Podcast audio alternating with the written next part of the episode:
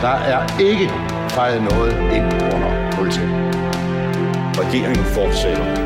Derimod er det ikke nødvendigt, at statsministeren fortsætter. Der er ikke noget at komme efter. Per Helle, pas rigtig godt på dem. De er kun til lås. Fordi sådan er det jo. Ja, jeg kan bare sige, at der kommer en god løsning i morgen. Velkommen til Ministertid, programmet, hvor en forhenværende minister interviewer en anden forhenværende minister. Mit navn er Simon Emil Amitsbøl Bille. Jeg er forhenværende økonomi- og indrigsminister, men det skal ikke handle om mig. Det skal derimod handle om dig, Per Stig Møller. Velkommen til. Tak for det.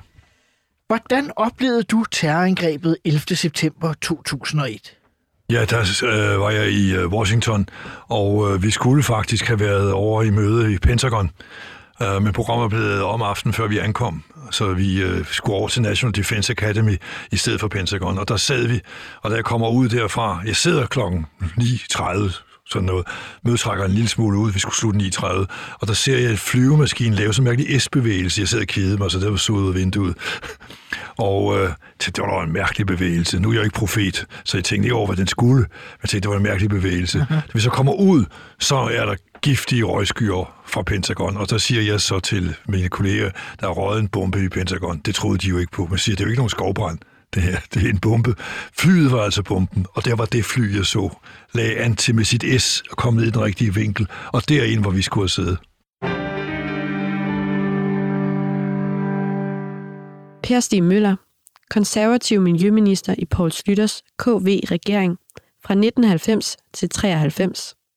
Udenrigsminister, først under Anders Fogh, og siden Lars Lykke, fra 2001 til 2010. Og kulturminister og kirkeminister i Lars Lykkes sidste VK-regering fra 2010 til 2011.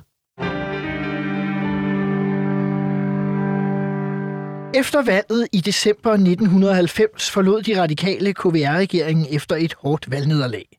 Vi er et år efter murens fald, en optimistisk tid, Slytter danner sin sidste regering, nu kun med to centrale partier tilbage, konservativ og venstre. Du, Per Stig Møller, bliver ny miljøminister efter den radikale Lone Dybkær. Hvordan foregik selve udnævnelsen egentlig? Ja, det er da meget morsomt, fordi øh, jeg havde jo regnet med, at øh, Slytter ville være tilstrækkeligt fantasiløs til at måske ringe til mig og gøre mig til kulturminister, og det havde jeg ikke lyst til at være på det tidspunkt, fordi jeg havde hørt så mange mennesker håbe på, at jeg blev kulturminister, så jeg regnede med, at der kan kun blive en skuffelse. Aha. Og øh, så tænkte jeg, men han kan altså også være endnu kedeligere, så få at tænke på mig som undervisnings- eller forskningsminister, og det havde jeg ikke lyst til. Uh, så jeg var ikke hjemme hele eftermiddagen, for så kunne han da få lov at ringe forgæves, og så ringede han nok videre til en anden. og da jeg så kommer hjem kl. 18.30, eller lidt før 18.30, så spørger jeg, om der er nogen, der har ringet. Der var ingen, der havde ringet. så var du måske alligevel lidt skuffet. ja, det var jeg lidt skuffet over, at kun der havde ringet. Og så sidder vi og ser TV-avisen, og der står Ken Kirk, miljøminister, på det, øh, der ruller op på TV-avisen. Ja, ja, der står, ja. der gættende. Og så ringer telefonen, og det er så slutter. Hej Per. Nå, du skal være miljøminister. Den havde jeg jo slet ikke tænkt på. Nej. Den havde jeg overhovedet ikke tænkt på. Jeg havde ganske vist haft finger med i spillet med det konservative miljøprogram. Det var mig, der fandt på titlen Pas godt på Danmark, som det hedder. Men det var jo stort set også det eneste, jeg havde lavet. Okay. Men, øh, men den her slutter altså bemærket. Så siger han, jamen jeg har tænkt over længe, du skal være miljøminister. Jamen, det har jeg aldrig, jamen det har jeg gjort længe. Og, øh, og så siger jeg, jamen Paul, det bliver jo ikke en nederlag, for der kommer et grønt flertal imod os. Jamen det ved jeg, det vil jeg ikke bebrejde dig, siger han så. Siger jeg, ja, men det er jo ikke særlig morsomt. Nej, men vi har brug for dig der. Du er den eneste, som venstrefløjen vil have respekt for i miljødebatten, øh, som vi kommer ud i, for vi var jo med grønt flertal over for os. Ikke? Ja, uh, så fordi siger, de radikale havde forladt regeringen. Ja, netop, var gået og så, så var de jo... Altså, Lone Dybke havde jo prøvet at få miljøreform igennem, og den var jo faldet. Hun havde jo ikke fået noget igennem. Hun fik jo intet igennem som miljøminister, fordi de røde ville ikke lade hende få noget igennem. Aha. Så der var for så vidt hævn fra de røde, fordi de radikale var gået ind i vores regering. Så hun fik intet igennem. Heller ikke den store miljøreform. Og, øh, og den ligger jo så på mit bord, da jeg så kommer til. Men så siger jeg til Slytter, jeg må jeg tænke lidt over det. Så siger Paul, ja, det må du godt. Jeg bliver jo lidt forbløffet, få lov at tænke lidt over det. Ikke? Aha. Og så siger, spørger jeg, hvor lang tid må jeg tænke over det. Lige så længe du vil, siger han. Men jeg lægger ikke røret imens. og så måtte jeg jo så bide til boller og så sige, okay, vi prøver. Ja, tak. Uh, og så viste det sig jo, at, han havde sit rigtigt. Han havde sit rigtigt.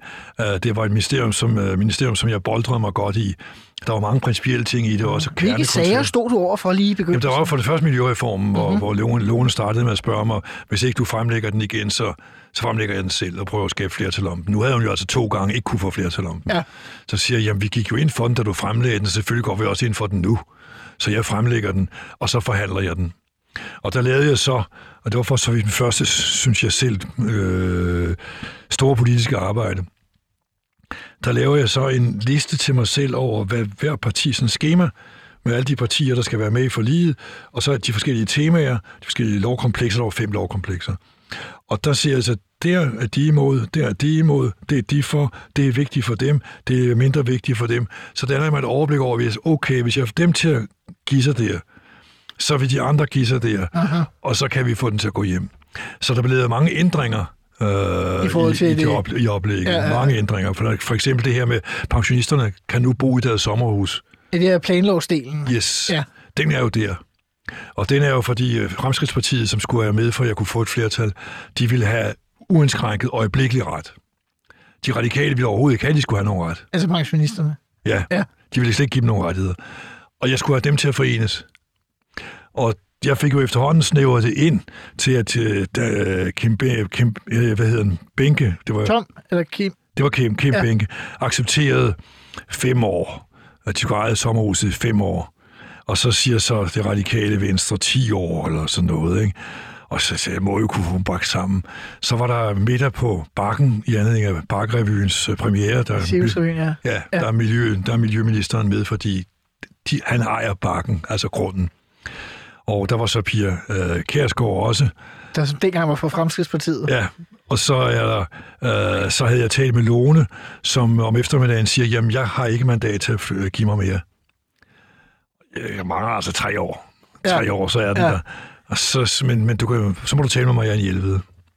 Og så ringer jeg til Marianne Hjelved og snæver ind med hende, og så taler jeg med Pia Kærsgaard. Og til sidst får jeg så lavet for livet med otte år.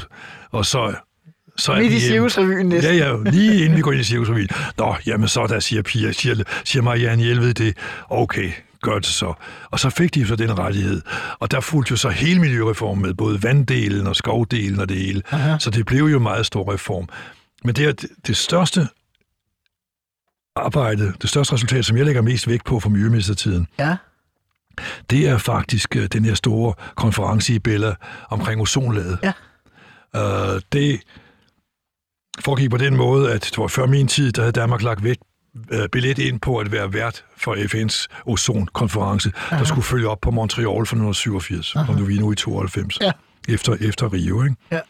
Og, Efter miljøtopmødet i Ja, Rio, der er, ja. vi så, der er vi så værter. Og der har vi så et formøde aften før med øh, direktøren UNEPS, altså FN's miljøprograms direktør. Øh, og han siger, at altså, man havde regnet med, at jeg skulle så være den mødeleder, altså i salen. Ja. Det vil sige, der, giver ordet videre. Ja. Det er jo ikke nogen Som vi så med Lars Løkke mange år siden. Ja, netop. Det så vi så senere, men jeg frarådede faktisk Lars Lykke den, for det var meningen, at jeg skulle sidde deroppe.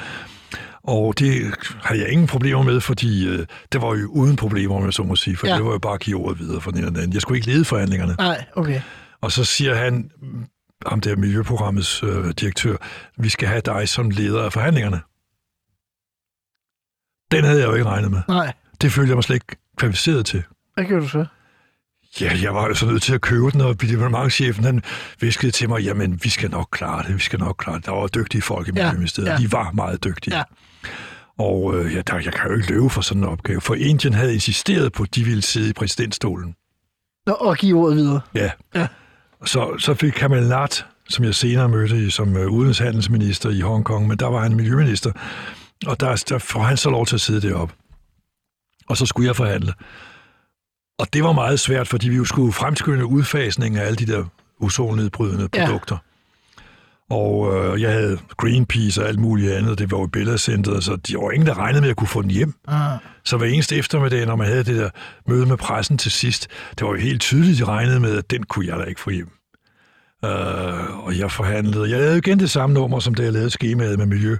Da vi nærmede os afslutningen, lavede jeg en liste over, hvem er de vanskeligste, hvad er det, der er vanskeligt for dem, og så, hvem skal jeg fat i? Aha. Det gjorde jeg så de sidste timer.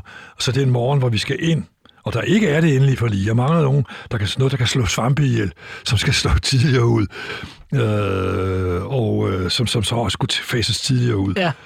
Og der var Israel ikke med, og USA ikke. Og øh, hvis jeg kunne få dem med, så var den hjemme, og så havde jeg det hele på plads. Ja. Du ved, alt skal være vedtaget, ellers er intet det vedtaget. ja, ja. Ikke? Og, og der er lige inden jeg skal ind, der tager jeg fat i Israel og USA. Hver for sig. Så siger jeg til USA, altså nu er ozonmanden lige blevet jeres vicepræsident. Det var lige efter det amerikanske valg, Ja, hvor Gore var blevet vicepræsident, Ja, ja. øh, som de kaldte ozonmanden. Ikke? Nu har han lige blevet jeres vicepræsident. I kan ikke holde til, at I er skyld i det her ikke bliver sådan noget. Aha. Så siger han, jo, jo, jo, hvis du kan få Israel med, så, så er vi med. Og så går jeg hen i fat i Israel lige på vej ind, og siger til Israel, "Ved du nu er det jer, der lægger det hele ned. Det kan I ikke. Hvad med Amerika, siger han. Jamen, de har givet sig. Nå, jamen, så må vi jo også gøre det. og så går jeg ind i salen, og Greenpeace visker med det samme til mig. Er den hjemme? De regnede jo ikke med, den var. Aha. Så siger jeg, ja, det er den da. og så kunne jeg gå op, og så læse slutresultatet op for forsamlingen. Og der var jo jubel, og det var jo det var faktisk noget af det bedste, synes jeg selv, politiske håndværk, jeg har lavet. Ja, Et par øh, nogle år efter, da jeg er udenrigsminister, det er midt i nullerne, der har vi et nordisk udenrigsministermøde i Svalbard, på Svalbard. Aha. Og øh, vi er så op og set en eller anden målestation og forskningsstation, og vi er oppe på det der runde øh, tag, sådan en slags rundetårnstag. Og der står vi med en eller anden klog mand, der siger en masse til os, og jeg keder mig igen. Og så går jeg selv lidt for mig selv. Og om på den anden side af den her runding, der står en mand med og kigger op i luften med en kikkert. Så siger min gode mand, hvad kigger du på? Jeg kigger på ozonlaget, siger han så. Så siger jeg med lidt bævende, hvordan går det med ozonlaget? så siger han, jamen det er hvad heles. Så siger han, nå, hvorfor det? Jo, på grund af beslutningerne i København, siger han. Han anede ikke, hvem jeg var. nej, nej. så kunne du gå derfra med ja, god så det samvittighed. var ret at få at vide. Øh, en øh, sidste ting, vi måske lige skulle runde i forbindelse med Miljøministertiden, det var, at det var også det, omkring noget med Øresundsbroen. Ja. Øh, det var også øh, i hvert fald selve anlægsdelen. Øh, Ja, det var også mig. Og også Ørestaden var også, var også mig i samarbejde med Dyrmose. Altså var Øresundsbroen, der havde jeg kampen med, ja, der havde jeg kampen med, med Naturfredningsforeningen, som jo mente, at øh, vi ville ødelægge øh, saltindholdigheden i, øh, i øh, Østersøen. Mhm. Mm-hmm. Øh, og nu havde man store bælte, ikke? Den havde givet nul ændring. Og så ville man så tage den her Øre, øh, Øresund, og det ville så give ændring, siger de. Så siger jeg, jamen det giver jo også 0, og 0 gange 0 er 0. Mhm. Men øh, den troede de ikke rigtig på. Og jeg, så kom de med selerne, og så siger jeg, ah, altså selerne, de ville jo blive skræmt, når man byggede, så de ville forsvinde, mente de. Så siger jeg, nej, de er meget nysgerrige. De vil jo lægge sig bare lidt længere væk og holde øje med, hvad det der sker der. Mm. Så de forsvinder ikke. Og så kom der et læserpov, som var fantastisk i politikken. Jeg ved ikke, om der skrev det. Øh, fugle har vinger, de kan flyve. Fisk har luffer, de kan svømme. Minister har ben, de kan gå. så de mente, at jeg skulle gå som minister Ja, ja, ja. på grund af den udtalelse. øh, og så var, da vi så fik det vedtaget, så var, bad, bad Løje, TV Løje mig om at lave en interview på Sandholm, Saltholm, ud om, i- om, i omkring det ja. her, ikke? Og med, med, hvordan vi nu ødelagde Østersøen og Mhm. øh, selerne og sådan noget. Der kommer vi så derover på Saltholm, og der er jo en enkelt fisker derovre. Og jeg, ligesom de stiller op, Jens Winter stiller op for at interviewe mig, jeg skal jo have tæsk, ikke? Jeg, skal, jeg er jo godt klar, at Ja. jeg skal have tæsk. Og så øh, går jeg hen til den her fisker og siger, hvad mener du om det? Så siger han, øh, hvad siger du til det med selerne? Så siger han, jeg er da glad, hvis de forsvinder. Så siger jeg, hvorfor det? Jo, de æder jo halvdelen af min fisk. Altså, når de er nettet fiskene, så kommer Ja. de og bider et stykke af dem alle sammen, så Ja. jeg kan smide dem alle sammen ud. Ja. Så, fint. Så nu havde jeg altså en mand, der virkelig gik ind for det, som har været praktisk. Så gik jeg hen til Jens Winter, så siger jeg til Jens Winter, før vi optager, jeg synes lige, du skal tale med ham. Det drejer sig om fiskeren. ja. Det gik han så hen og gjorde. Han bragte ikke et minut af det. Nej. Det passede jo ikke til billedet. Det er jo sådan en klassisk ting som minister og som politiker det Ja. hele taget. Ikke? Det der gør de ikke, fordi det var jo mit spor, og jeg skulle have nogle tæsk. Men det gik jo nydeligt, og det er jo også sket sådan, at 0 gange 0 var 0, og Naturfredningsforeningen havde jo ikke ret i noget af det, de sagde.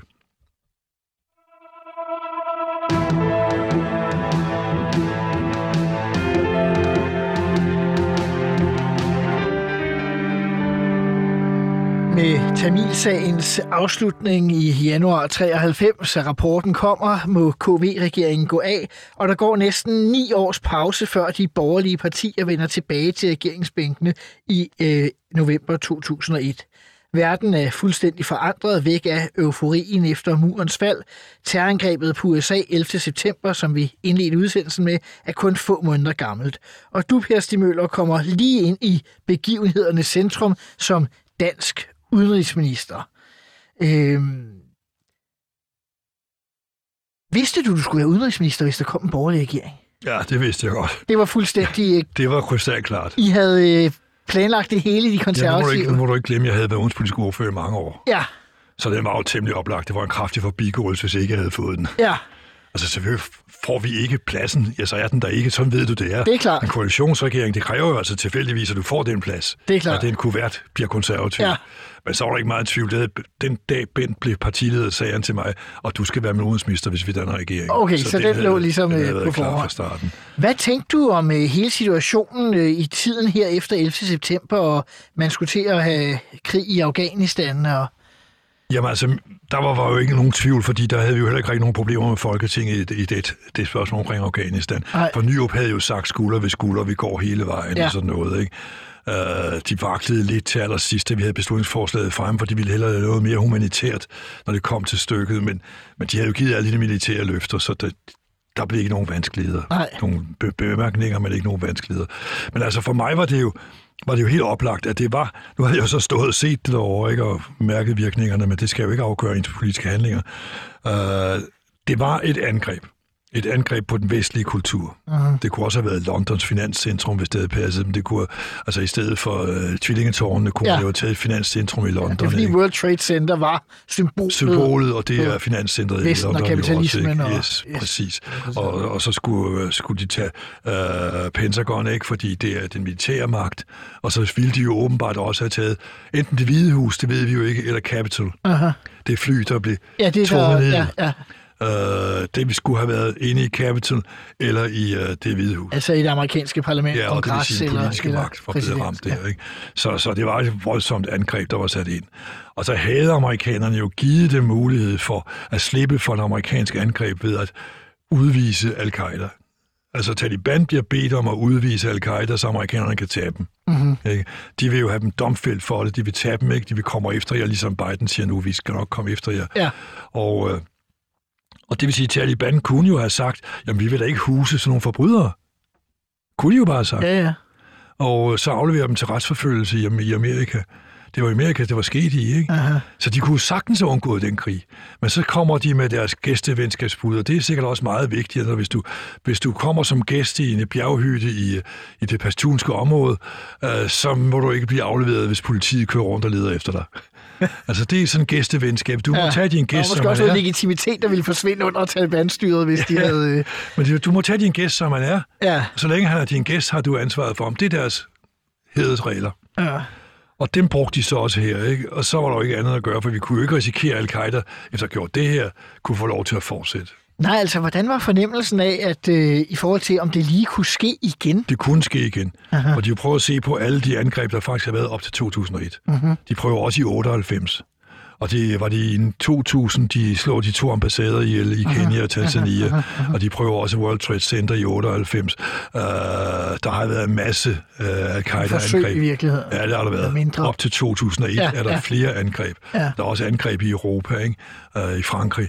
Så, og, og de har jo fremlagt hele deres ideologi, og som er altså trænge Vesten tilbage, og alle de steder, hvor alle har været, skal alle have igen. Mm-hmm. Og det vil jo så sige, hvis du skal tage Det er det kedeligt, hvis man er spanier, for eksempel. Præcis. Ja. Fordi øh, Spanien har været muslimsk i længere tid, end det har været kristent. Og det var præcis, som du siger, Simon Emil, det var også en af de ting, som, som al-Qaida mente tilhørte alle og skulle være muslimske. Uh, så så du, du var ude i en civilisationskonflikt.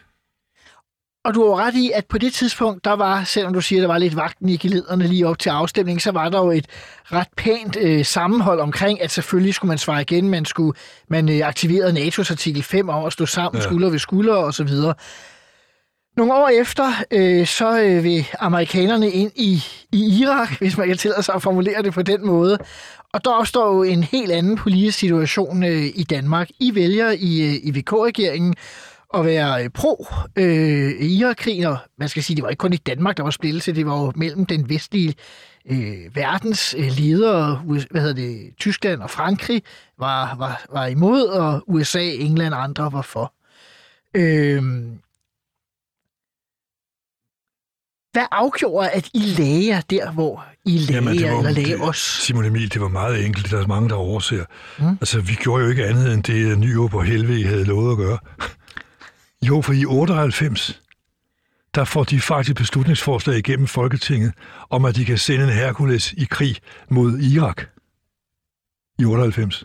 Det ved jeg godt. Og det var i februar 98. Aha. Og, øh, og det er med henvisning til øh, masseødelæggelsesvåben og FN's pakten eller øh, resolutioner, som de ikke har respekteret. Aha. Og det får de så vedtaget. Vi stemmer for. Uh, det får de vedtaget. Nu kommer så Danmark ikke med, fordi Kofi Annan får lavet et forlig med uh, Saddam Hussein, som gør, at det der angreb, der skulle finde sted i februar, bliver afmeldt. Men så er det Saddam Hussein snyder den aftale med Kofi Annan, og så bomber USA og England dem i december, uden at anmode om, at vi kommer med helikopter med, med, med, med Herkulesen. Men den er altså, vi har sagt ja til at gå i den krig. Men der var meget diskussion omkring øh, det med begrundelserne. Altså med jo, men lige var det færdigt her. Ja, Fordi i 99 kommer så enhedslisten og siger, jamen vi fik jo ikke brug for Herkules, nu vil de godt have ophævet det beslutningsforslag. Det gælder jo, Aha. indtil det bliver ophævet. Og der siger så Helve Petersen, som var udenrigsminister for som var udenrigsminister, det tidspunkt. Han vil ikke ophæve det. Han vil stadigvæk have mulighed for at gå i krig med Saddam Hussein på det grundlag med masseudviklingsvåben og mangel på respekt for FN. Og i 2001 var sagen op igen, og der er Mogens Lykketoft udenrigsminister. Der afviser han også, at, at, at, at, at love ikke at gå med i en krig. Så vi har, jeg gør bare det, som SR-regeringen havde lovet USA. Jeg, jeg ville ønske, at lytterne kunne se dit smil. Men bare lige for at holde fast i, øh, der er jo hele diskussionen om begrundelsen om masseudlæggelse, yes. om det her beslutningsforslag eller ej øh, som man jo ser øh, den amerikanske udenrigsminister Colin Powell øh, vise billeder i FN og sådan giver mindelser til Kuba-krisen i virkeligheden. Mm. Øh, men de var der jo ikke. Øh, var det en fejl, at I var så entydige på masseødelæggelsesvåben? Nej, for vi var ikke entydige. Ikke mere, end, ikke mere end Folketing, ikke mere end du var, ikke mere end alle folketingsmedlemmer. Jeg sad ikke øh, i Folketinget det tidspunkt, nej, nej, okay, så, så det vil jeg så, dog ikke have, have siddende på. Nej, men, men jeg gjorde det en gang, hvor jeg skulle interviews også en dygtig interviewer ligesom dig, som også skulle forbeholde mig det. Det var jeg jo helt sikker på. Det var Reimerbo. En tv-avis, jeg vidste, den får jeg. Så gik jeg ned, og så så jeg, hvad har Maja Hjelved sagt, hvad Holger K. Nielsen sagt, hvad Måns Lykketoft sagt. De sagde alle sammen massevægtsvåben. Han skal af med massevægtsvåben. Og da han så kommer det spørgsmål, så siger jeg, nu skal jeg lige citere nogen for dig. Og så citerede jeg alle de der SF, Socialdemokratiet og Radikale Venstre, som havde sagt massevægtsvåben. Så siger jeg, det er jo altså ikke noget, vi har fundet på. Det er noget hele alle i Folketinget, de fleste i Folketinget, går ud fra, han har. Og så var det i øvrigt ikke det, som vi skriver i beslutningsforslaget. Beslutningsforslaget bygger jo ikke på masseødingsvåbene.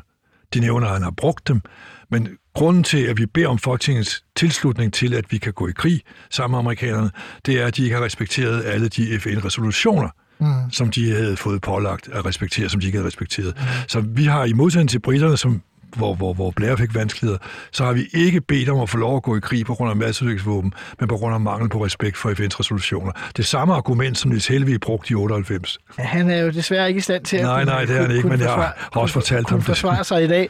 Øh, mange år senere kommer Københavns Universitet med en, øh, en øh, rapport, jo bestilt af regeringen, øh, i forhold til øh, Danmarks krige i Kosovo, Afghanistan og Irak en af de ting, øh, de kritiserer øh, den daværende regering for tre ting, og det skal vi ikke dvæle øh, meget ved, fordi så kunne vi sikkert have en hel udsendelse om det. Men en af de punkter, der er, det er, at de siger, at regeringen har haft en minimalistisk informationspraksis over ja, for det har jeg set, nævn. Timon Emil, det har jeg set. Nu har du selv været minister, og du har selv været opposition, og du har været i regeringsrollen, uh, så du ved jo, hvordan man, man håndterer det her. Og du ved også godt, at hvis du er minimalistisk, så er det på grænsen til det usandfærdige, så står der altså til øre til For du skal jo give udtømmende svar til Folketinget. Aha, aha. Jeg kan simpelthen ikke genkende det. Altså, hold da op, hvor har jeg siddet prikket i nævnet i timevis, hvor jeg har talt op, for nævnet er et godt sted. Du har gode folk over for dig i nævnet, og vi kan sidde og Der sidder typisk, øh, kan man sige, seniormedlemmer fra de Jamen, fleste det er det, men der sad jo så og, i ja. min tid Holger K. og Mogens Lykketoft og så videre, Ja, det er seniorer, hvis jeg ja, sige. Ja. Og der kan du reflektere. Og det har jeg ikke noget imod. Jeg kan godt lige reflektere over det og forklare, hvad er egentlig potentialet og så videre, ikke? Og, og hvad er optionerne. Og det kunne Mogens, og det kan Holger også, og det vi havde glimrende diskussioner. Så derfor kan jeg ikke se det minimalistiske, fordi vi faktisk, jeg føler selv, jeg spillede meget ud i nævnet. Aha. Men uh, masseudviklingsvåben, det brugte vi ikke som argument, og jeg kan fortælle dig, jeg troede jo, at Colin Powell havde ret, fordi han var jo en hedersmand. Aha. Vi Ja, brugte mange så, var jo en hedersmand. ja. Øh, Der var en ting, jeg ikke anvendte. Det var det der gule pulver, som de skulle have søgt nede i Niger. Aha. Og den fik jeg også med i question and answer. Du ved, de spørgsmål og svar, man får lagt op. Til det vil jeg ikke bruge. Den føler jeg mig ikke tryg ved. Så min næse var jo stadig fungerende. Aha. Så vi har aldrig sagt det der. Men, men det medicinske mener jeg faktisk ikke er sandt.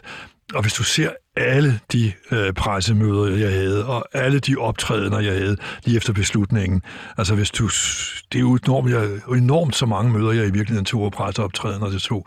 Så den kan jeg ikke genkende.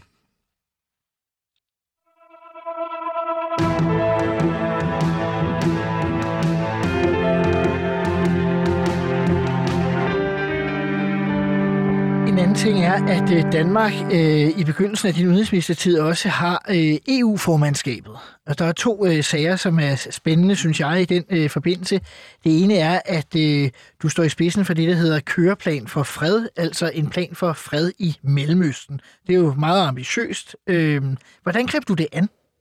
Ja, altså, vi skulle have formandskabet fra 1. juli 2002. Og øh, det kan man jo så bare vælge at være formand formelt lede møderne. Dengang ledede formandskabet møderne. De er jo lavet om efter 2009. Og, øh, og det kan du så bare køre på den måde. Men du kan jo også bruge det til at tage initiativer. Aha. Og øh, vi to valgte så i Udenrigsministeriet at tage det her Mellemøst-initiativ. Og det, fordi det var jo meget oppe. I april måned havde der været konflikt igen dernede, og så havde Kofi Annan så lavet øh, det, der hedder Mellemøstkvartetten, øh, som bestod af FN, EU, Rusland og USA. Og når vi havde formandskabet, sad vi på EU's plads. Ja. Og så skulle vi jo gerne noget at komme med. Og derfor udviklede vi den her køreplan for fred. Mm-hmm. Og der tog jeg jo så selvfølgelig ned til Mellemøsten og Israel og de arabiske lande og, og, og vendte det med dem. Mm-hmm. Og fik deres øh, opbakning til, at det var en god idé at prøve. Og den fik vi så igennem i kvartetten. Og så i december måned, så tilsluttede Bush sådan på et møde i Hvide Hus. Og året efter blev den jo så vedtaget i Sikkerhedsrådet. Mm-hmm. Den har så ikke givet fred, men den er den seneste, som er der total opslutning omkring. Uh, og det gjorde så, at, at vi faktisk havde en rolle at spille i Mellemøsten.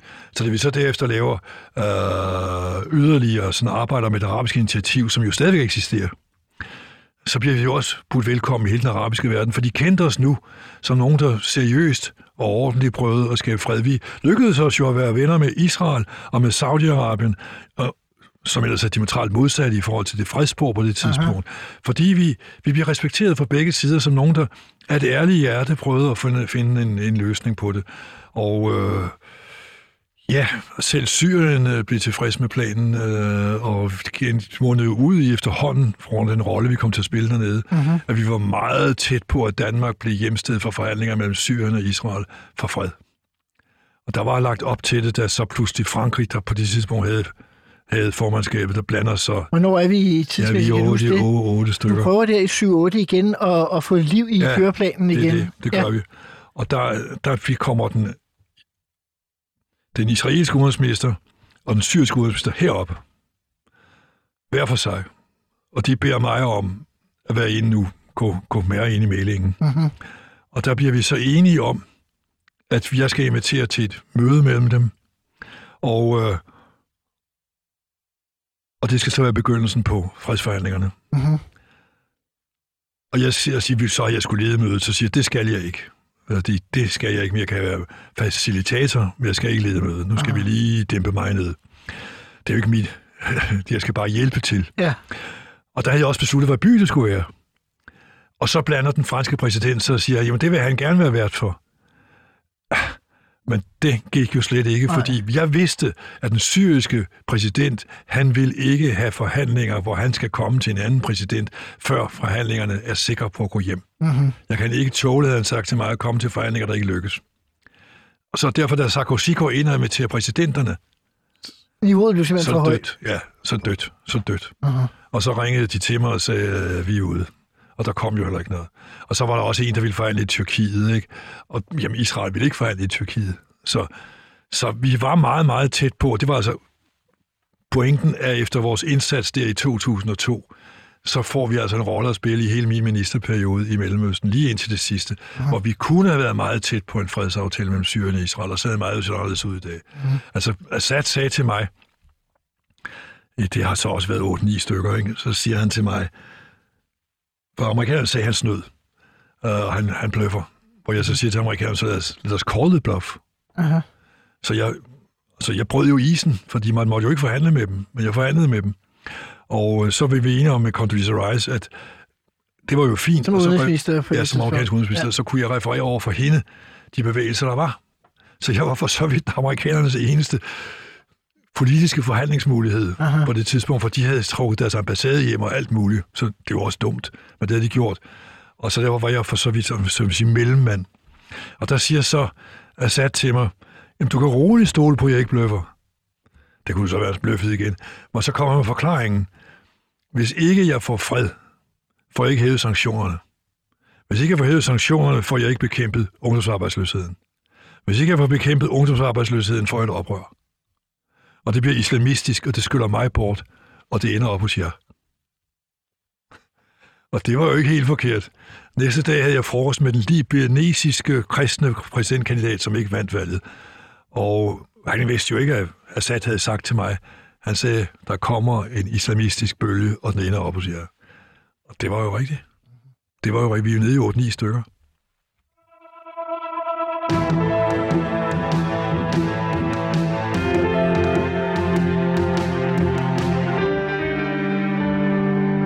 Nu skal vi til det eneste faste element i det her program, som hedder fem faste spørgsmål, korte spørgsmål, måske korte svar, og ellers kan vi uddybe dem, hvis der er behov for det. Øhm, det første, det hedder, hvad vil du gerne have udrettet i din ministertid, som du ikke nåede på tværs af alle fire poster?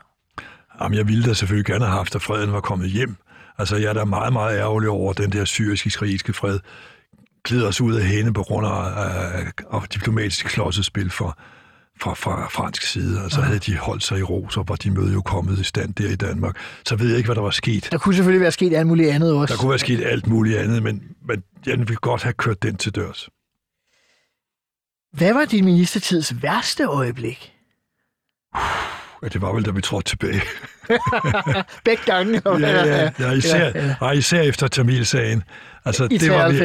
det var vi ærgerlige over. Det var ja. vi meget ærgerlige over. Ja. Og jeg kan huske, jeg siger øh, til slutter der, hvad vi står et par dage før og taler om de forskellige muligheder af dyrmose, og, og jeg står og snakker med Slytter dyrmose. Jeg, Konservativ vi finansminister, ja. ja. vi skulle blive siden, vi var, vi var jo i gang med mange spændende ting, ikke? Ja. Og så siger, og det var altså der i 93, og så siger vi, jamen du må ikke gå nu, fordi vi, vi, vi, vi er i gang med nogle meget vigtige ting. Så siger Slytter, ja, det er jeg da helt opmærksom på, men det var jeg ikke tungt. og sådan er der så meget. øh, er der noget for din tid, du fortryder? Nej, ikke som på stående fod. Det er svært at få ud af en, af en minister i virkeligheden. Øh. Jamen, har du noget, jeg skal fortryde? Nej, jeg er bare rolig. Ja, jeg har jo forhandlet med dig, så det kan være, du kan huske et eller andet. Altså, vi lavede jo, vi lavede jo medieforlidet ja, sammen. Ja, det kommer vi tilbage, kommer til tilbage senere. Til, ja. ja. Hvad så med den største revkage, du har lavet? Du må da have lavet en enkelt eller to. Nej, nej, nej. Jeg har altid været øh, ridder med åben visir. På hvid hest. Hvem var din værste kollega? Kollega? Ja. Og det vil jeg ikke stå og sige i radioen. Du vil blive overrasket over mange af dine kolleger, der vil. Ja, det er muligt. Men det vil jeg ikke. Det kan også være, at mange kolleger vil nævne mig. Nej, det vil jeg ikke. Det er også helt okay. Øh, en lille opfølgning i forhold til måske, om ikke værste tid, så svær, en svær tid, øh, da Mohammed-krisen øh, blæste over Danmark. Ja, men det er jo ikke en dårlig tid, om jeg så må sige, som politiker. Nej. For det var jo en kolossalt spændende og vigtig opgave, jeg blev kastet ud i, ja. hvor jeg skulle prøve at få international støtte til Danmark. Da Jyllandsposten havde bragt det, de her øh, Mohammed-tegninger. Præcis, og ja. flaget blev brændt, og, og der blev lavet boykot mod danske varer og så videre, ikke? Og, og øh, vi mistede en masse penge ikke, i, i forbindelse med, at vi kæmpede for ytringsfriheden, og mange i Folketinget synes jo, vi skulle sige undskyld. Ikke? Uh-huh. Uh, vi havde jo SF, som uh, gik imod os, og vi havde L.V. Petersen, som sandelig også i en arabisk avis lige fik også gået imod os. Jeg kan huske, jeg sad selv i det radikale venstre på det tidspunkt øh, i, i folketingsgruppen, og der var meget splittelse omkring, hvordan man skulle forholde sig til de her det var spørgsmål. Der det var der sikkert også i andre partier, ikke? Ja. fordi nogen synes jo, man skulle passe på erhvervssiden, nogen synes ikke, man måtte være uvenner med den arabiske verden, Præcis. nogen synes, man skulle kæmpe for ytringsfriheden. Altså. Og, nogen, og nogen synes, de havde overskrevet ytringsfrihedens grænser. Ja, ja, bestemt. Det var ja. der jo også. Uh, men der gav vi os altså ikke, fordi jeg sagde, undskyldning kan vi ikke give, for vi kan ikke undskylde noget, som sker lovligt i Danmark. Vi kan ikke have en regering, der render rundt og undskylder for noget, der er lovligt i Danmark. Mm-hmm. Skal vi lave lovene om, hvis vi mener, at de skulle bør, bør følge, følge en undskyldning op. Men, men det kan vi ikke, og det forklarede jeg også i den tredje verden. Jeg rejste jo ud til dem. Jeg holdt jo pressemøder i alle de arabiske byer, hvor jeg var. Uh-huh. Og det interessante var, Simon Emil, at når jeg havde forklaret, at når man går ind for demokrati, og det gik pressen jo normalt ind for i alle lande, som der ikke var demokrati, ja.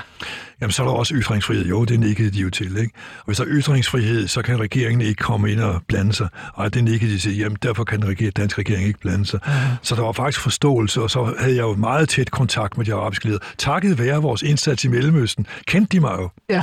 Så jeg kan jo ringe til dem, og det var tydeligt for mig, at det var islamisterne, som brugte den i deres lande. Mm-hmm. Så de, de var presset de arabiske regimer. De var presset fra islamisterne, ja. uh, som jo så ville vise borgerne, at den regering beskytter ikke profeten. Ja. Derfor var de nødt til at beskytte profeten kraftigt ved at kritisere os, ikke? Ja. Og gå imod os og gå ind for boykot og så videre. Ikke? Og Ægypten helt ude. Saudi-Arabien også deroppe af, ikke? Og det kunne jeg jo godt tyde, det spil der. Uh, og det vil sige, så vidste jeg også, at det ville lægge sig ned igen, når der kommer ro hjemme, men de kan ikke lægge sig ned, før der kommer lidt ro hjemme. Uh-huh. Og det drejede sig så om at fremkalde den, og så undgå, at de går, gik for vidt. Uh-huh. Og når de gik for vidt, ja, da de for eksempel brændte vores ambassader, ja. så ringede jeg med det samme til uh, Washington, og sagde, nu er I nødt til at komme på banen, og samtidig ringede så uh, Anders til, til det hvide hus, og jeg ringede til ja. Condoleezza Rice. Uh, og, og hun sagde, jamen selvfølgelig, I får en erklæring inden for et par timer. Ja. Der fik vi det med. Uh, jeg fik Kofi Annan med den 2. februar i, uh, i uh, det var så før ambassaden blev brændt, uh, hvor, hvor han siger til mig, jeg kommer ind uh, og skal snakke med ham i London, så siger han, well, Per Stig, you're in the midst of the uh, Arab Revolution. Ja. Han havde jo forstået det. Ja. Du er lige midt i den arabiske revolution. Uh, så, så, så, som minister var, var det jo altså virkelig den store scene, du spillede på. Og det lykkedes jo også for slutresultatet, nu skal jeg slutte den her historie, men slutresultatet var jo, at vi vinder over alle de her islamister. De får ikke nogen undskyldning. Øh, vores eksport til landene stiger året efter, og er større end den var de foregående år. Ja. Så hver eneste år, de havde boykot mod os, gik det ned, og så året efter igen kom det på et historisk højdepunkt. Aha. Så det vandt man også. Nå, men så havde vi Durban 2-forhandlingerne, og der ville den arabiske verden have forbud mod at genere profeten og islam. Mm-hmm. Jo helt urimeligt, for der stod ikke noget, man ikke måtte genere kristendommen. Der skulle bare stå, Eller andre, ikke islam. Ikke ja, ja, man ja. ikke. Nå, det gik vi jo meget imod, og jeg tog til Afrika for at samle de afrikanske muslimske stater op. Mm-hmm og brugte igen demokratiargumentet. I går ind for demokrati, ja, det gør vi. Så går I også ind for trosfrihed, ikke? Ja, det gør vi. Så går I også ud for ind for ytringsfrihed, ja, det gør vi. Så går I imod araberne, ikke? Ja, det gør vi. så den arabiske... Araberne fik ikke den muslimske verden bag sig, da Durban 2 skulle vedtages. Ah. Der kom i stedet for til at stå Simon Emil. Alle mennesker har tros, ytrings- og informationsfrihed. Jamen, halløj. Informationsfrihed vil sige ret til at se de tegninger. ja. ja. Så den endte jo med et kolossalt internationalt diplomatisk sejr for os.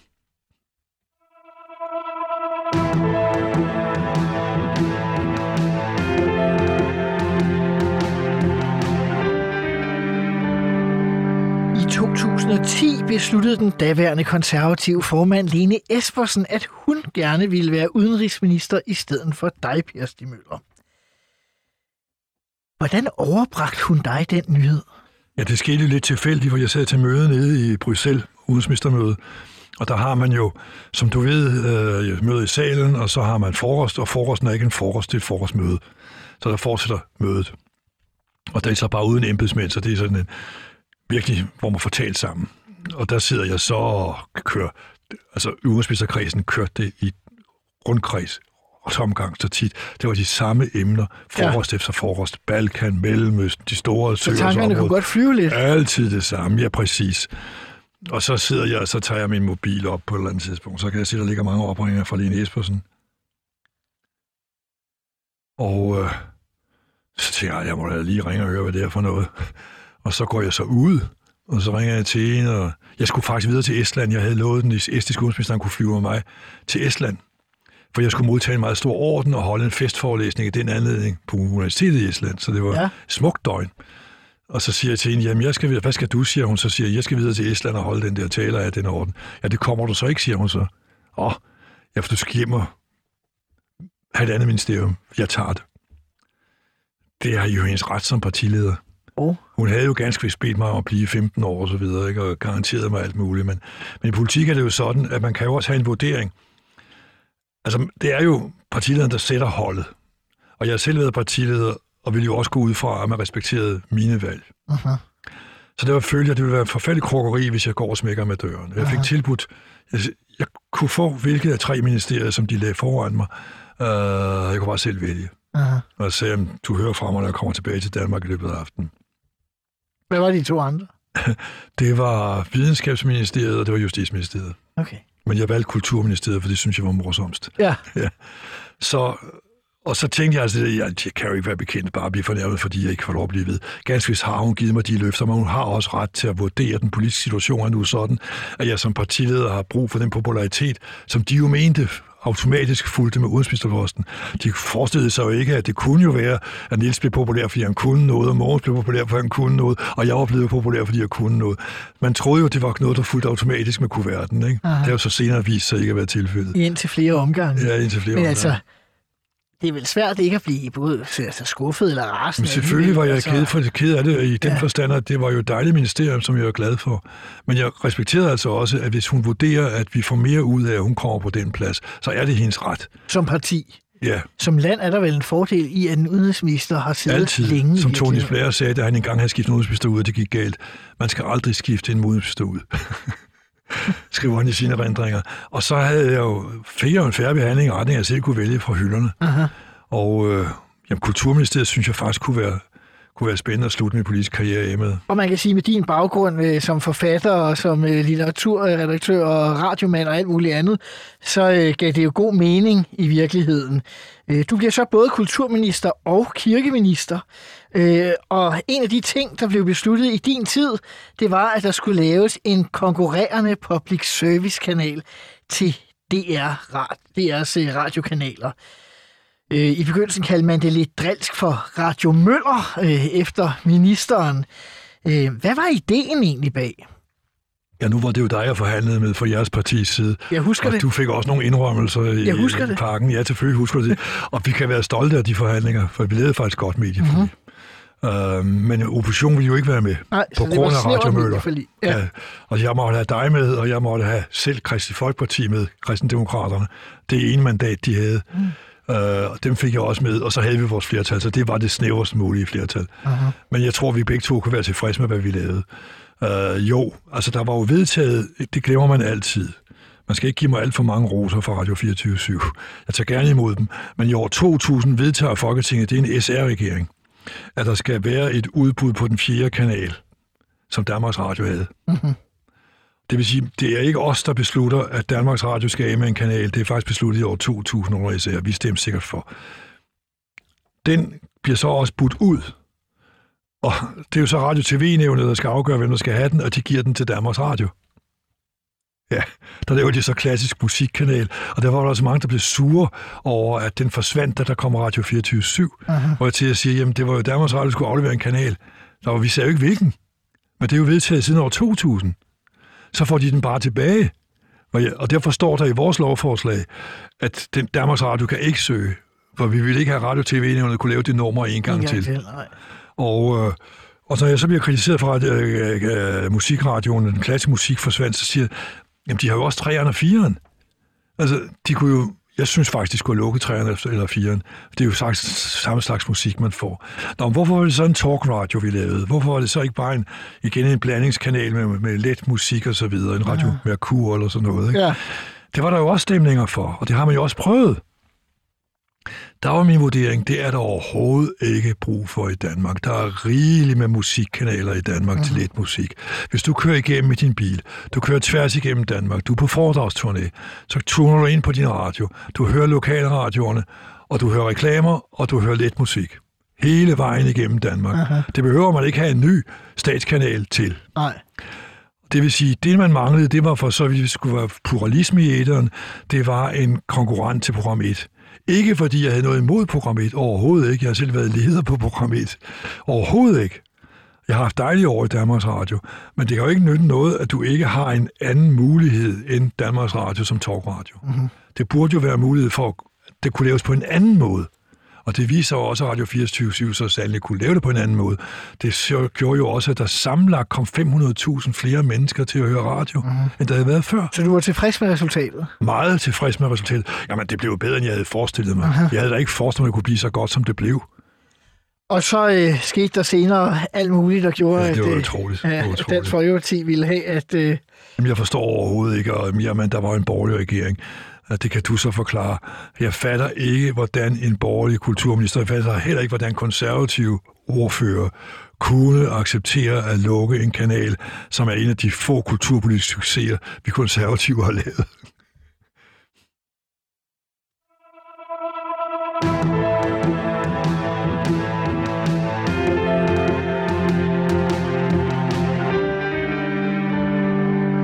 En kort overgang var du, som du selv nævnte tidligere i udsendelsen, øh, Per Stig Møller, formand for det konservative Folkeparti fra 1997 til 98. Øh, det var måske dengang, man stadig talte om, at øh, konservative partiformænd kunne på en god dag blive statsminister. Det taler man jo om igen nu i de her tider. Kunne du godt tænke dig at have været blevet statsminister? Jamen, det kunne jeg, der er jo ikke nogen af os, der ikke kunne have tænkt sig det, hvis man har den situation, og kommer, partiet udvikler sig, man får en vælgetilslutning, det er jo aldrig til at forudse, om du får et jordskreds sejr eller et jordskreds nederlag. Det skifter jo meget i Danmark. Det ved du jo selv fra dit parti. Øh, både radikale og det liberale har haft ture op og ture ned. Sådan er det jo og øh, ja, der er der ikke nogen af os, der ikke vil tage statsministeriet, hvis vi pludselig øh, døren stod åben, og hvad skulle gå ind. Det er der da ikke. Ja. Så selvfølgelig ville jeg da gerne have været det, men, men I vurderede, det var i 98, jeg så skulle have været det. Der vurderede jeg, at partiet stod så dårligt, så jeg var faktisk indstillet på, og havde også sagt til Uffe Ellemann, jeg peger på dig. Okay. Fordi øh, så var der nogen, der var nogle af de andre partiledere, så borgerlige partiledere, der sagde til mig, da jeg ringede til dem og sagde, jeg peger altså på Uffe i aften på valgdagen. Mm-hmm.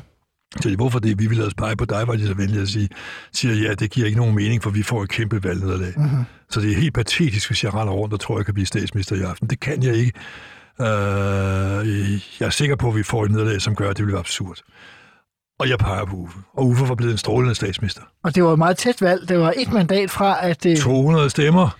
Ja, på færøerne. Ja. ja. øhm, du har så til gengæld været minister under tre forskellige statsminister, altså din partifælle Poul Slytter og venstrefolkene Anders Fogh og Lars Lykke. Øhm, hvad var forskellen egentlig på at arbejde for de her tre forskellige statsministre? Der var meget stor forskel. Uh-huh. Altså, Paul blandede sig jo slet ikke. Altså Slytter? Ja, Paul Slytter blandede uh-huh. sig slet ikke. Altså, hvis der er tid til det, kan jeg give dig en anekdote, men du afgør, om der er tid til det. Okay, jeg sidder over i Rio, jeg forhandler for Danmark i Rio, og øh, der EU skal holde... Topmøde 92. Ja, ja, præcis. Og øh, det er mig, der leder delegationen, og vi vil ikke acceptere en EU-tale, som ikke nævner, at Danmark, altså EU går ind for 0,7 procent i bistand. Og det kunne vi ikke få igennem. Det ville de ikke være med til at lave en tale, hvor det stod i. Det kunne jeg ikke få igennem, og så skulle jeg bankes på plads. Og jeg havde alle EU-lande imod mig, for jeg forhindrede jo, at den tale kunne holdes. Og så kommer jeg tilbage til vores rum, og der ringer så telefonen, det er Slytter. Så siger Slytter, hej Per, får du set nogle dejlige damer på stranden? Så siger han, at jeg sidder her og forhandler hele tiden. Nå, det er også derfor, jeg ringer til dig. Uh, øh, EU's formand har ringet til mig og klaget over dig. Så siger jeg til Paul, jeg aner jo ikke, hvem der sidder og hører med et eller andet sted i rummet. Nej. Paul, jeg ved, hvad jeg gør, jeg bliver ved med at gøre det. Nå, men det er fint, det er fint. Jamen, så siger jeg bare til ham der, statsministeren der, at, øh, at jeg har talt med dig. Paul anede ikke, hvad jeg gjorde. Nej. Og det har Paul jeg grinet meget af. Den tillid. Ja. Det er den tillid, der er fantastisk. Men havde du, det, havde du nem adgang til Slytter, da han var statsminister? Ja, men man rendte ikke op til Slytter. Nej. Og hvis du rendte op til Slytter så for tit, så kom, var du ikke minister i næste omgang. Det var der ikke. Jeg kunne huske, der er en, der blev minister, og var ikke ret lang tid minister, som sagde, jeg talte jo om Slytter hver dag, så sagde jeg, gjorde du det? Ja, det gjorde jeg. Så derfor er du ikke er minister mere. og det har jeg nævnt senere for Poul, som sagde, ja, det er da klart, jeg kan da ikke bruge nogen, der kommer til mig hele tiden. En minister, kan kunne, en minister skal kunne klare sig selv, siger han. Aha. En minister er som en generaldirektør, han render heller ikke til sin formand hele tiden. Men du siger, det var anderledes med, med venstre folk? Med ja, det er klart. Anders ville jo mere ned i detaljerne. Ja. Han vil mere ned, og han vil blande sig mere. Men jeg vil godt sige, at det er overdrevet, når man siger, at han blandede sig så meget i udenrigspolitikken, som man giver indtryk af i forhold til mig. Nej. Det er især filmen få bag facaden ja, om EU-topmødet. Og den har han jo undskyldt og beklaget. Øh, det han gør, hvor han skal blande sig, det er krig og fred. Det skal han sandelig blande sig i. Aha. Og det er EU-topmøderne det skal han sandelig også blande sig i, for der er ham, der sidder og repræsenterer Danmark. Ja. Uh, ellers i Mellemøstfredsplanen og de alle de forskellige ting der, det, det blandede han sig jo aldrig i. Nej. Jeg husker, han ringede til mig, da jeg lancerede køreplanen for fred, så ringer han til mig, og så siger han, jeg hører, du har en køreplan for fred. Så siger jeg, ja, den rejser jeg til USA med i morgen. Så siger jeg, det skal du ikke, den skal I droppe. Så siger jeg til ham, nu har jeg på det, det tidspunkt... Det. Ja, det sagde Anders Fogh, jeg ja. skulle droppe den. Så har jeg på det tidspunkt talt med den tyske udenrigsminister, den franske og den engelske udenrigsminister for at sikre mig deres opbakning, inden jeg tog til USA. Den havde jeg fået. Så siger jeg til Anders, vil du være, så er du den eneste, der går imod den, for alle andre går ind for den. Nå, jamen, jeg vil bare gerne have vidst det. Åh ja, det er du ret i, du skulle nok også have vidst det. Men de havde ikke fået det at vide, for jeg vidste jo, de ville blande sig. Men det var den eneste gang, han faktisk har blandet sig uden for de områder, hvor han skal blande sig. Ja. Så det er overdrevet. Men uh, vi havde jo at give mere detaljen på regeringsmøderne, end Slytter gjorde. Aha. Hvad med Lykke, så bliver statsminister? Det når du lige et par år Ja, også. altså han øh, oplever vi jo, at møderne jo ikke starter til tiden. Det er jo den første, den første forandring. Jeg har jo selv siddet i en regering ja, ja. med, samme Kan du bekræfte, ikke? Det, det, det kan jeg ikke afvise. ja. Og så kunne de også løbe over tiden den anden ende. Uh, det kunne de ikke underfå. Han havde meget mere nonchalant uh, optræden. Altså Anders startede til tiden, og vi, vi vidste også, at det var færdigt på et givet tidspunkt. Ja. Uh, og når vi havde så regeringsseminar, så var han strålende. Jeg synes faktisk, at Anders bliver underkendt i retning af dialog. Uh-huh. For vi havde jo på vores regeringsseminar havde vi en meget dybgående, åben drøftelse. Så, så jeg synes, billedet af Anders er lidt mere tyrannisk, altså for tyrannisk i forhold til at den åbenhed, der i virkeligheden var i ham. Og synes du, de jeg tog hensyn kritik af Anders, i forhold til jeres? Tog de hensyn nok og gav plads til de konservative? Nej, der er nok. Øh, det er ingen af dem tog nok hensyn. Uh-huh. Det tror jeg nok. Øh, de havde ikke Pauls som jo Poul Slytter havde jo den indstilling, at hvis øh, en konservativ minister er uenig med en venstreminister, så holder jeg med venstreministeren. Ikke? Altså sådan, sådan var det ikke med, med Anders og, og, og Lars Løkke. Det var det ikke. Øh, vi lykkedes jo også Slytter at holde sammen på firekløret lige indtil sikkerhedspolitikken gjorde det nødvendigt. Og seks år for en regering, ja. og der med fire partier, det er, det er jo flot, holdt. flot. Ja. Og det var kun den sikkerhedspolitiske situation, der gjorde, at vi var nødt til at det radikale ind der prøvede Styre rent faktisk også at få de radikale ind oven i de fire andre. Ja, men det ville Niels Helve ikke. Det ville han ikke. Og der sad du selv i gruppen, vel ikke? Nej, for her er vi tilbage i 80'erne, så der var jeg Nej, ja, ikke særlig gammel. Jeg var øh, ikke født endnu. Ah, det var jeg dog, men, men, men jeg, jeg tror, jeg var et, et 10 år ved Folketingsvalget i 1988. Så, så er du uskyldig. Jeg, jeg havde ja. lovligt forfald, er det ikke det, man ja? Ja, så er du uskyldig. Per Stig Møller, du skal have mange tak, fordi øh, du kom og gæstede programmet. Det var spændende. Tak for invitationen. Mit navn er Simon Emil Amitsbøl Bille. Du har lyttet til Ministertid på 24-7. Jeg er tilbage igen i næste uge med endnu en forhenværende minister. Husk, at du kan lytte til alle de tidligere afsnit af Ministertid på podcast på 24-7-appen eller der, hvor du plejer at høre podcast. Tak for i dag og på genhør.